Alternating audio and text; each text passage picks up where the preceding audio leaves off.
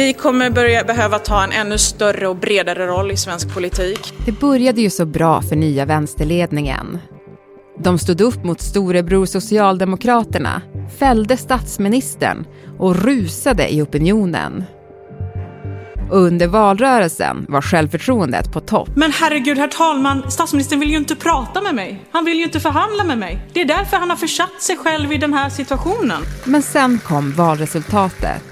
Vänsterpartiet 6,7 som backar. Jäkla genomklappning är ord från vänsterpartister som Ekot har varit i kontakt med under dagen. På en kvart får du veta hur ett litet tajt kompisgäng styr i toppen och hur säker Nooshi Dadgostar egentligen sitter. Det är måndag den 12 december. Det här är Dagens Story från Svenska Dagbladet med mig, Alexandra Karlsson.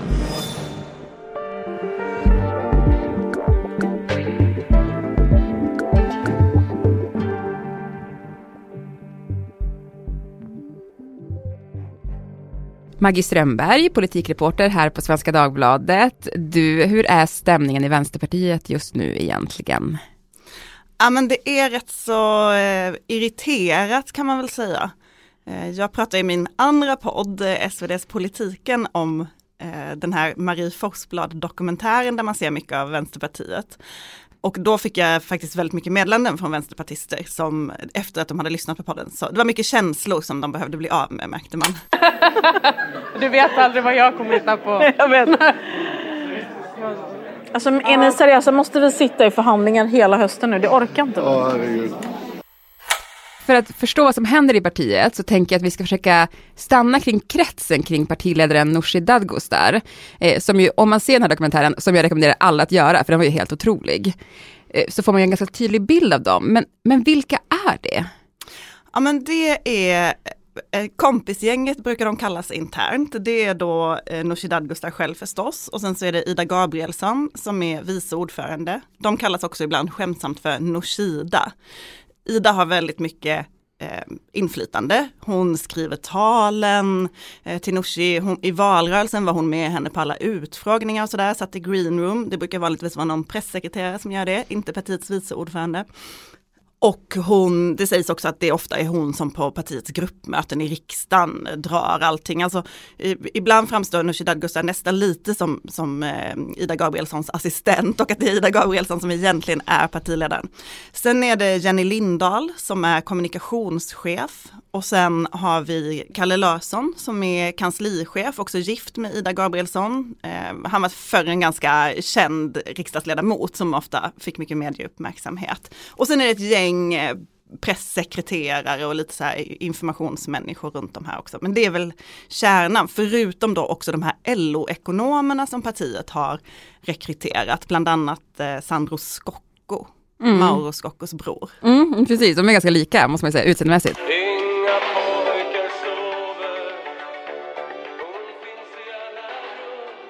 Den här kärnan då, vad är kritiken mot den? Men de kom in i partiet efter Jonas Sjöstedt då. Eh, Nooshi Dadgostar satt ju i ledningen tillsammans med Jonas Sjöstedt och var ju den enda kandidaten till att ta över. Och de kom in sen med en väldigt tydlig idé med vad de ville göra med partiet som var att man skulle ha en, en, en, mycket mer fokuserad både politik och kommunikation som skulle rikta in sig på saker som faktiskt kan gå att förändra praktiskt i riksdagen, eh, liksom lagstiftning snarare än, än de stora idéerna. De ville ha ett materiellt perspektiv, alltså att man skulle prata om ekonomi och klass och hur människor har det och eh, alltså hur, hur folk har det i sin vardag ekonomiskt, klasskillnaderna i samhället. Snarare än att prata om eh, de här värderingskonflikterna kring eh, rasism och ja, genus och andra typer av frågor som har varit eh, väldigt stora i debatten och som de menar bara gynnar Sverigedemokraterna. Och det var deras tydliga idé, de, de gjorde en valstrategi utifrån det, de stöpte om mycket av politiken utifrån det. Och det har det både funnits eh, liksom glädje över men också med en hel del missnöje. Särskilt när det har kommit till klimatpolitiken. Efter åtta år som partiledare tackade Jonas Sjöstedt för sig i oktober 2020. Nu var det dags för en ny röst att leda partiet.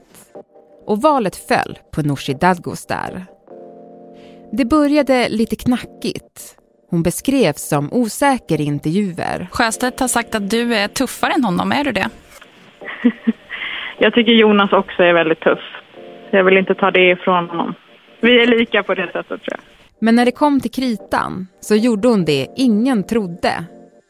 Vänsterpartiet fällde en socialdemokratisk regering efter att de inte stoppat förslaget om marknadshyror i nyproduktion. Jag konstaterar att kammaren har bifallit yrkandet om misstroendeförklaring mot statsministern. Efter det pratade alla om nya tuffa Vänsterpartiet och opinionssiffrorna rusade. Och så blev det valrörelse och ett självsäkert vänsterparti drog ut på turné. Med varselkläder och bygghjälm på huvudet riktade Nooshi Dadgostar in sig på att locka till sig väljarna från bruksorter. De som en gång lämnade Socialdemokraterna för SD. Vi, vi känner ju stöd, men samtidigt är det ju svårt. eh, Vad, ja, vad kan man göra i, i det hela? När valvinsten var säkrad tänkte sig Vänsterpartiet få sitta i regeringen i ett rödgrönt block. Men varken Socialdemokraterna eller Centerpartiet var särskilt välvilligt inställda till partiet från vänster. Burrow's furniture is built for the way you live. From ensuring easy assembly and disassembly to honoring highly requested new colors for their award-winning seating, they always have their customers in mind. Their modular seating is made out of durable materials to last and grow with you. And with Burrow, you always get fast, free shipping. Get up to 60% off during Burrow's Memorial Day sale at burrow.com slash ACAST. That's burrow.com slash ACAST. burrow.com slash ACAST. Det gick ju inte så bra för Vänsterpartiet i valet som de själva hade hoppats på. Varför?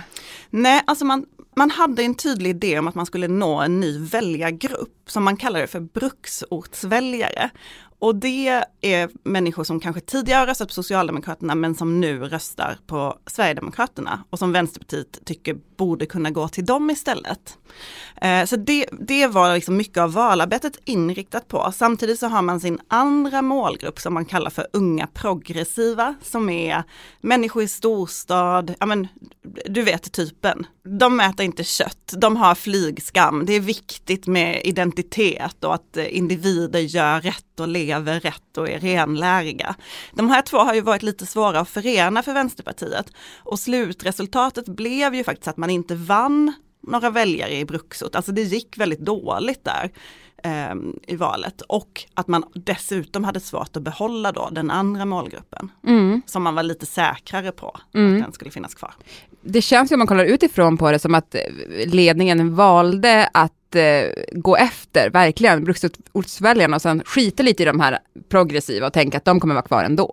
Ja, precis så. Och det där är ju ett klassiskt misstag som partier gör, att de tänker att eh, våra kärnväljare finns alltid kvar. Alltså, mycket av Socialdemokraternas kris har ju handlat om det, att man tänkte att arbetarväljarna har vi, nu ska vi hitta medelklassväljarna. Nu har de gott om medelklassväljare men de tappar de andra. Så väljarna är ju mycket mer rörliga idag, det är mycket svårare för partierna att navigera i det. Mm. Det har ju också kommit en eftervalsanalys från Vänsterpartiet nu som har blivit rätt uppmärksammad. Alltså vad pekar den ut? Ja men den har det ju skämtats en del om faktiskt sedan den kom, men den har också väckt mycket kritik internt, för där pekar man ju ut ett antal problem. Man listar frågan om klimatet, som ju blev en stor konflikt, för där bestämde man ju sig för att man skulle prata om klimatet på ett annat sätt som var mer Eh, tilltalande för många människor. Att man skulle inte prata så mycket om att inte köra bil eller inte flyga eller inte äta kött, utan det skulle handla mer om investeringar i järnväg och saker som också kunde skapa jobb. Ett helt annat perspektiv på klimatfrågorna. Det där blev ju väldigt infekterat i partiet och det här pekar man ut som en stor anledning. Inte då att man faktiskt la om hur man kommunicerade kring klimatet, utan att man fick det här interna bråket. Partiets tidigare klimattalesperson Jens Holm pekas ju specifikt ut i valanalysen som ett problem. Och lite det där är temat i valanalysen, alltså det är på något sätt alla andras fel. Det är inte Vänsterpartiets partiledning som har gjort fel här. Eh, Man beskriver mm, det här uppmärksammade kring när, när Sverige skulle skicka vapen till Ukraina och Vänsterpartiet först röstade nej men sen ändrade sig och eh, fick ju väldigt mycket kritik. Det, det lägger man också inte riktigt, det tar man inte heller riktigt på sig ansvaret för. Ytterligare en sak är att man fokuserar baserade sin eh, valkampanj väldigt mycket kring Nooshi Dadgostar. Man hade ju de här stora valaffischerna där hon tittade ut i fjärran och det var liksom Nooshi-partiet snarare än Vänsterpartiet. Väldigt ovanligt i det partiet som inte är, liksom, gillar personfixering så mycket. Och då, då tycker man inte att det heller var fel, utan felet var att Magdalena Andersson blev Socialdemokraternas partiledare och var bättre på personvalskampanjen än vad Vänsterpartiet var. Mm. Och Internt har ju, har ju det här väckt lite kritik, alltså man tycker ju att det här är en liten sammansvetsad grupp av ja-sägare i toppen som bara håller med varandra och inte är, har tillräckligt mycket självkritik. Efter Vänsterpartiets tillbakagång i valet kommer intern kritik mot partiets valstrategi för att locka väljare i bruksorten. Är Vänsterpartiet toppstyrt? Ja, det skulle jag säga att det är. Både och. Det är ju också ett parti som har en internkultur där man debatterar väldigt mycket och där man har eh, många åsikter och många som vill liksom har just sin fråga hörd. Det är ju lite det partiledningen försöker styra bort ifrån, för det är väldigt svårt i dagens medieklimat och det finns många partier.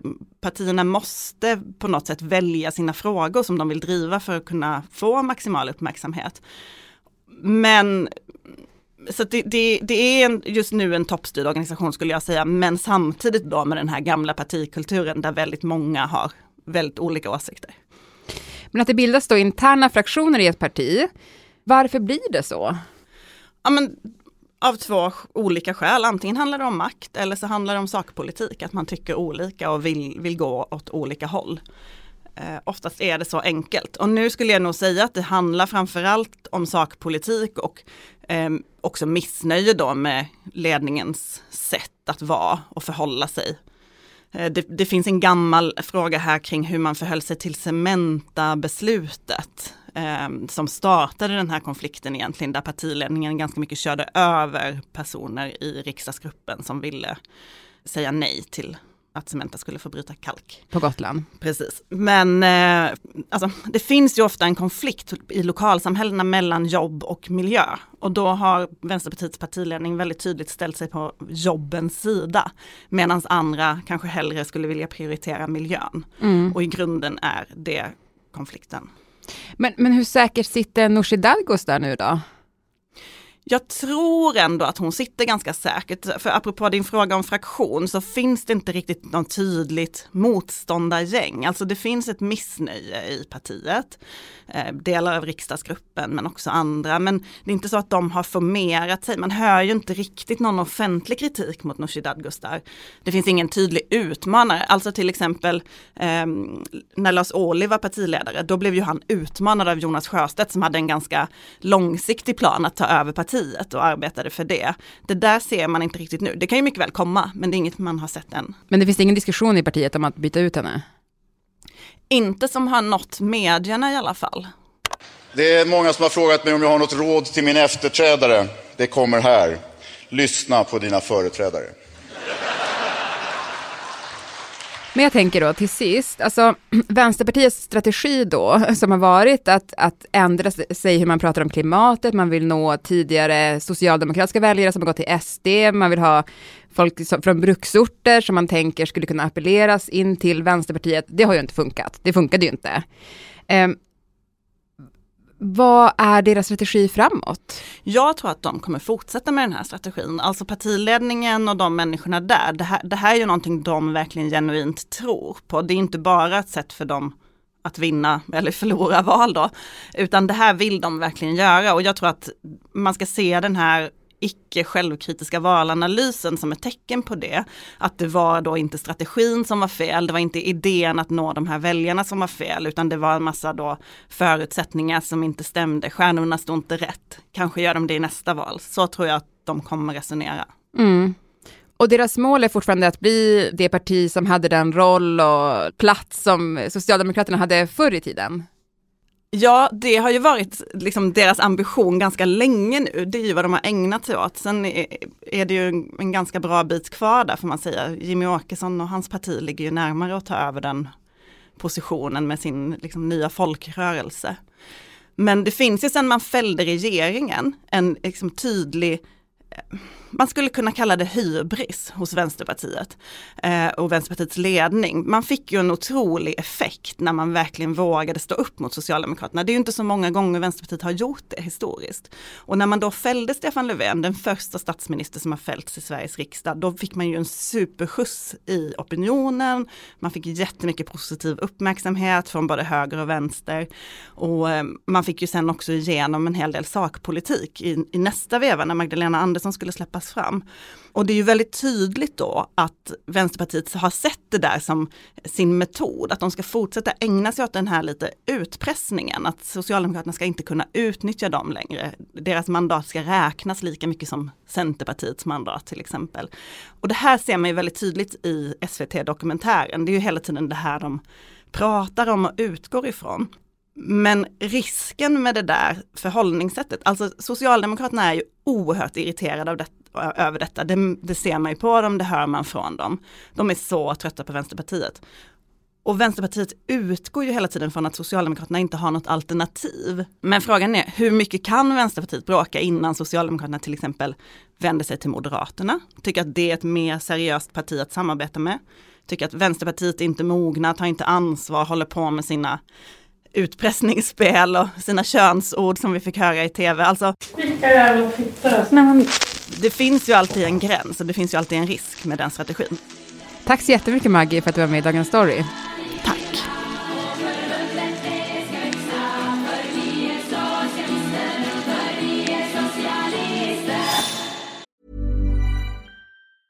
Burrow's furniture is built for the way you live. From ensuring easy assembly and disassembly to honoring highly requested new colors for their award-winning seating, they always have their customers in mind. Their modular seating is made out of durable materials to last and grow with you. And with Burrow, you always get fast, free shipping. Get up to 60% off during Burrow's Memorial Day sale at burrow.com slash ACAST. That's burrow.com slash ACAST. burrow.com slash ACAST. Programmet idag producerades av Daniel Persson Mora, redaktör var Teresa Stenle von Matern och jag heter Alexandra Karlsson.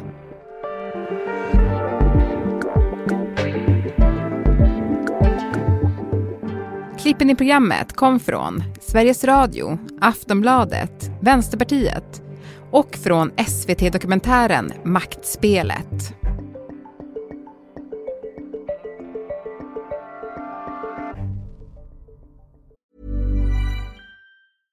Flexibility is great. That's why there's yoga. Flexibility for your insurance coverage is great too. That's why there's United Healthcare Insurance Plans. Underwritten by Golden Rule Insurance Company, United Healthcare Insurance Plans offer flexible, budget friendly coverage for medical, vision, dental, and more. One of these plans may be right for you if you're, say, between jobs, coming off your parents' plan, turning a side hustle into a full hustle, or even missed open enrollment. Want more flexibility? Find out more about United Healthcare Insurance Plans at uh1.com.